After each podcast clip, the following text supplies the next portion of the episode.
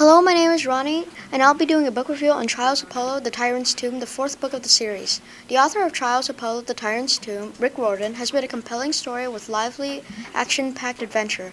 With a long, complex backstory, the series stays interesting with loads of mythological mayhem, but also gets heavy with sad departures and some serious problems for a now mortal and former god growing his conscience.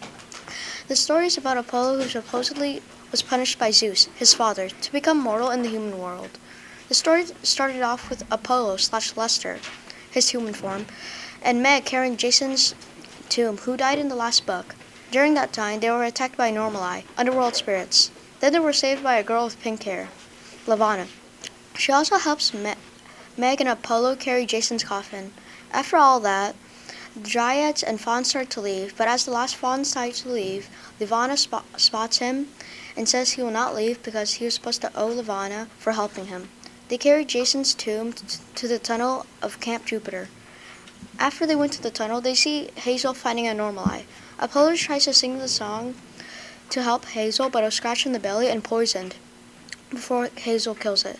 Then she sees Jason's coffin and was terrified because he had a dream about Jason being killed by Emperor Caligula. The people of New Rome were half terrified, so Apollo had sung a song, and the people of New Rome were also stirred but determined. They carry out Jason's plan to honor every single god by building temples. Apollo faints due to the poison he was attacked. He has a dream about Caligula and Commodus discussing their plan to attack Camp Jupiter.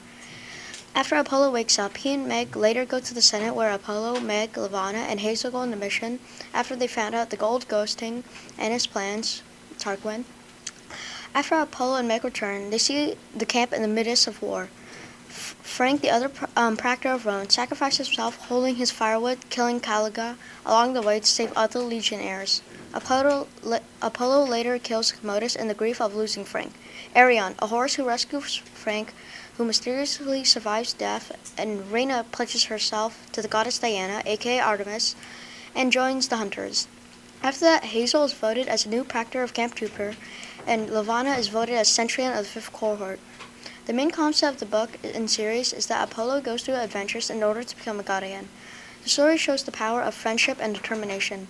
I would also recommend this book to preteens or people who are hungry for adventure. And also, for my notebook work, I had mostly listed the main concepts of the story to get a good idea of what the story was about so I can later refer to it. That's all. Bye.